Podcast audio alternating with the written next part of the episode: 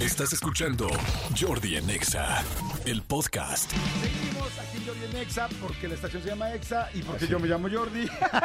y estoy en ella. y estamos en Exactamente. ella. Aquí está Manolito Fernández. cierto. Sí, y estamos cierto. muy contentos de que esté con nosotros nuestro gran amigo y colaborador Fer Broca, eh, guía espiritual.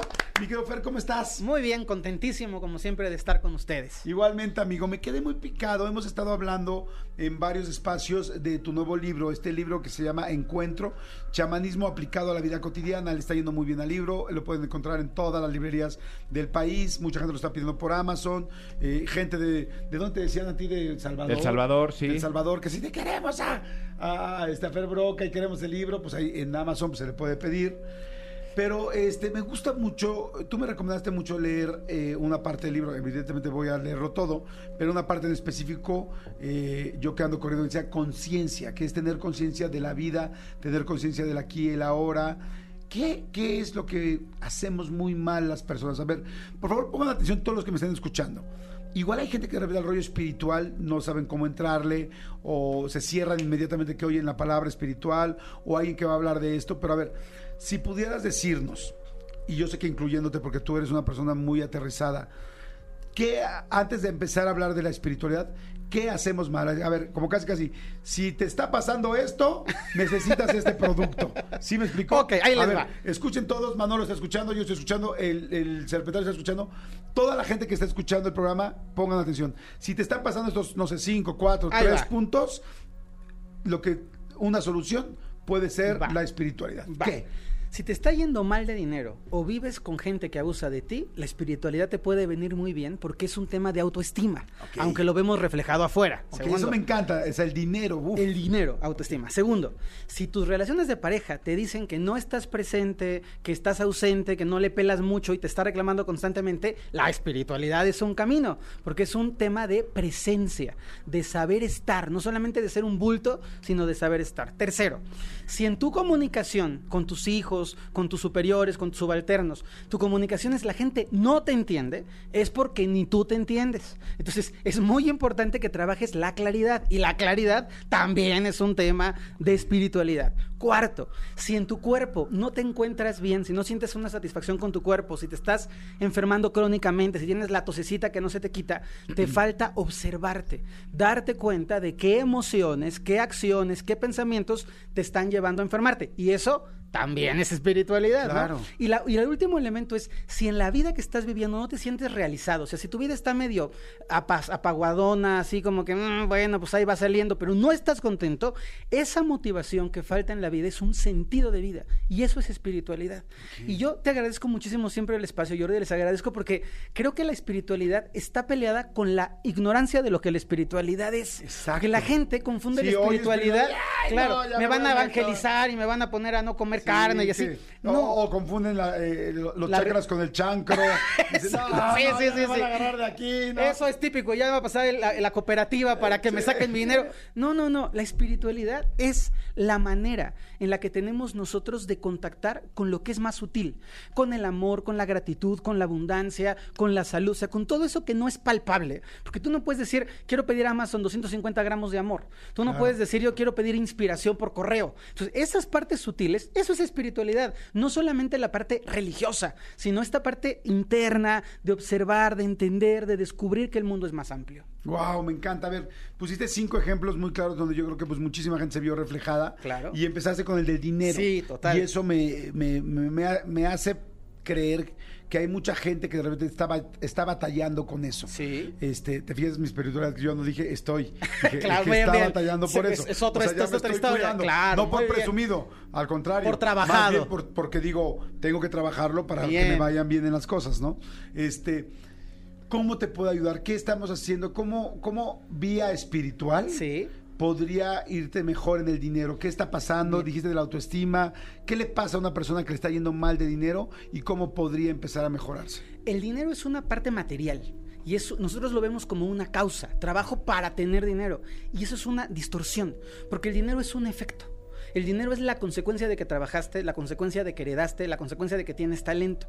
Cuando la gente está buscando dinero, está buscando pesos, dólares, euros, monedas y centavos, ¿no? Y yo creo que la espiritualidad te dice, el dinero es el último eslabón de algo más grande que se llama abundancia. Y entonces, cuando yo soy abundante de abrazos, de cariño, de dinero, de viajes, de amigos, mi vida es plena. Si yo tengo dinero y estoy enfermo en un hospital, o si yo tengo muchísimo dinero pero no tengo nadie que quiera ir conmigo a comer, o si yo tengo muchísimo dinero y estoy loquito de la cabeza, el dinero no me sirve. Entonces, tenemos que entender que la abundancia surge en gran medida de la autoestima y del autoconcepto. Y que cuando tú, punto número uno, no sientes que mereces, ojo, todos los que están ahí, es que no me merezco el amor, es que estás teniendo un conflicto de dinero. Hay que sentir que lo que hacemos tiene valor. Hay que sentir que lo que, lo que ponemos de cariño en las cosas que nosotros estamos generando tiene un propósito. Y cuando yo empiezo a trabajar en mi autoestima y digo, yo soy valioso, yo me quiero muchísimo, yo sí me merezco un muy buen sueldo, bien remunerado, agradecido. Hay gente que de repente es, quiero dinero, sí, pero tienes un dinero en un trabajo horrible, que te maltratan, que tienes diabetes, que tienes el estómago desbaratado, que eres un neurótico ¿para qué quieres tres mil pesos más? O claro. quiero dinero, pero en un trabajo en donde disfrute, un trabajo en donde me reconozca, un trabajo en donde me sienta útil, un trabajo que le aporte a los demás. Y eso es autoestima, eso tiene que ver con el concepto interior que cada uno tiene de sí mismo. Hay en este libro, por ejemplo, pasajes o momentos donde se te va a ayudar con esa autoestima? ¿Qué tienes que pensar o cuál sería como el ABC para empezar a mejorar esa autoestima? La autoestima tiene que ver con conocerte. Nadie puede querer lo que no conoce. Entonces, muchísimas personas no se conocen. Y me van a decir, sí, sí, yo me llamo Guadalupe Martínez, sí, ya sé, pero ¿te conoces realmente lo que estás sintiendo, lo que estás los que estás pasando? ¿Conoces tus heridas? O sea, a veces las personas tienen como esta visión muy, muy inocente, muy, muy plástica de conocerme, saber cuánto peso, cuánto mido, cuál es mi canción favorita y qué me gusta comer. No, conocerte es qué te hace enojar. ¿En qué entornos te sientes enfermo? ¿Qué te motiva en la vida? ¿Para qué haces lo que haces? ¿Cuál es, ¿Cuál es el sentido de lo que estás haciendo? Eso es conocerte. Entonces, si tú no te conoces, por más que te quieras componer por fuera, es como si fuera el coche. Si tu coche tiene un problema de motor y tú le cambias los faros, no va a arrancar. Y da igual que ya lo pinté, sí, pero el problema es de motor. Entonces, nuestro motor es esta parte interior que es la autoestima. Ay, está interesantísimo. Este, yo creo que eso, trabajar en la autoestima, trabajar en cómo eres, acercarte a la espiritualidad. ¿Cómo se acerca? Digo, evidentemente, pues el libro es una opción. Por supuesto. ¿Cómo se acerca uno a la espiritualidad? Quizá mucha gente dice, ok, órale, sí, va, se las compro, me late. ¿Cómo me acerco? Hay que ir poquito a poquito. Primero, una, una manera muy sencilla de acercarte a la espiritualidad es observándote. De repente está padrísimo que tú en un día digas, hoy me fue muy bien, a todo dar. ¿Por qué te fue bien? ¿Qué hiciste? Ah, pues amanecí de buenas, le sonreí, acaricié a mi perro, salí de la casa diciendo, hoy va a ser un buen día, me puse a Jordi en Exa en la mañana y me prendió para irme por el día. Y esas cosas van sumando que tú estés bien. Pero si no te das cuenta, no las puedes repetir. Entonces, ser espiritual es observarte, observar a los demás. Oye, es que mi hijo es un neurótico, es un niño barrinchudo. Detente ¿Por qué hizo berrinche? ¿Qué hiciste tú? ¿En qué entorno está? ¿Qué está pasando? ¿Qué edad tiene? Cuando empezamos a observar, empezamos a ver, Jordi. Y en el libro hablo mucho de la conciencia. Y la conciencia es como la capacidad de darnos cuenta. Y hay mucha gente que lastima, que ofende, sin darse cuenta. Entonces, un principio sencillo sería, obsérvate. Otro principio de espiritualidad muy práctica es, dedica un ratito del día, cinco minutos del día, a estar contigo. Cinco minutos. Y de repente la gente es, es que no tengo. Todos tenemos, aunque sea en el baño, después de bañarte con tu toallita, pásate un momento de decir, ¿cómo estás hoy? ¿Qué te preocupa? ¿Qué quieres? ¿Qué se te antoja? ¿Qué quieres vivir? Visualízate. Empieza a hacerte dueño, que sería un tercer elemento súper potente. Empieza a hacerte dueño de tus palabras. Date cuenta ahorita lo que tú hiciste de reculo. O sea, me doy cuenta y digo, no, no, yo soy abundante y lo suelto. Hay que aprender a decir, ¿para qué te quejas? ¿Cuál es el sentido de que estés diciendo pobre de mí? Es que siempre me va tan mal. Caramba, cuantas más veces digas que te va mal, más mal te va a seguir yendo entonces, aunque sea mentira, di, me va a ir mejor, yo me lo merezco, yo estoy bien. Entonces, fíjate qué cosas tan sencillas. Sí, porque es mentira al principio, pero después lo empiezas a transformar a que sea realidad. Absolutamente. O es mentira siempre. Hay muchísima gente. El típico ejemplo es, es que estoy gorda. ¿Cuánta gente preciosa conocemos que no está gorda, pero en su pensamiento está gorda y se refiere como gorda y tú dices, gorda, ¿de dónde? O sea, ¿qué, qué es gorda en esta, en esta vida, no? lo, lo que yo quiero dejar claro es, puedes empezar con cosas tan sencillas como observarte, observar a los demás, pasar tiempo contigo, escucharte a ti y aprender o adueñarte de tus palabras. Lo que decimos, señores, es energía. Si tú te la pasas diciendo es que no nadie no me llega el amor, es que yo no nací para amar, es que pobre de mí, estás construyendo tu vida. Caramba, gíralo. Todavía no, no he encontrado al hombre inteligentísimo que se dé cuenta que soy una joya, pero ese hombre inteligentísimo me va a ver un día y va a venir a mis pies barriéndose porque soy lo mejor que le puede pasar en la vida. Ese es un pensamiento totalmente potenciador, ¿no? Este no me va bien en la chamba? Ah, voy a encontrar un trabajo digno, bien remunerado, gozoso, alegre, en donde pueda cumplir mi misión de vida. Y esas cosas las tenemos que ir incorporando poco a poquito a la vida. Oye, ahorita que dices que las palabras son energía, y dijiste una frase que, que yo no nací para amar, ¿no? Y entonces me acordé de José José.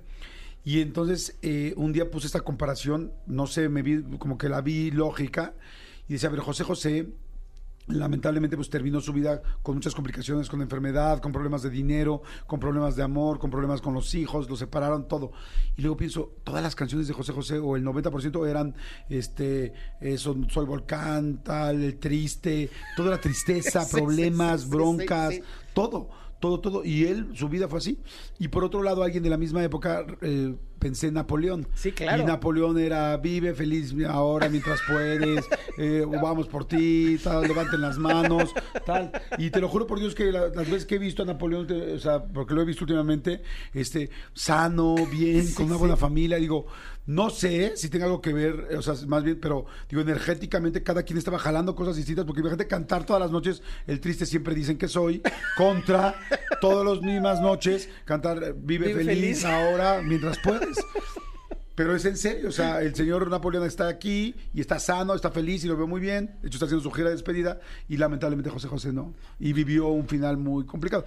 No, no sé, pero quizá. Yo creo ver. que sí influye. Yo creo que sí influye. Influye lo que nosotros decimos y también influye lo que nosotros escuchamos. También si tú eres una mujer que quieres pareja y te la pasas escuchando rata de dos patas y los hombres son unos malditos, y- o sea, estás atrayendo una energía como, como corresponde. Entonces, si tú estás buscando pareja, ve películas de amor, cree en el amor, cántale canciones al amor y si no te llega, sé feliz contigo. Que tampoco el resultado último de la vida tiene que ver con una pareja. Claro. O sea, hay que aprender a amarnos nosotros primero.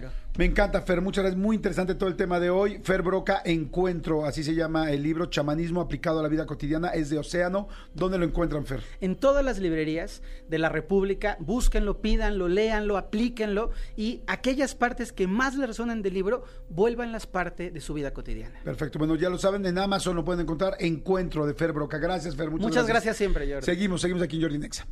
Escúchanos en vivo de lunes a viernes a las 10 de la mañana en Exa FM 99.9.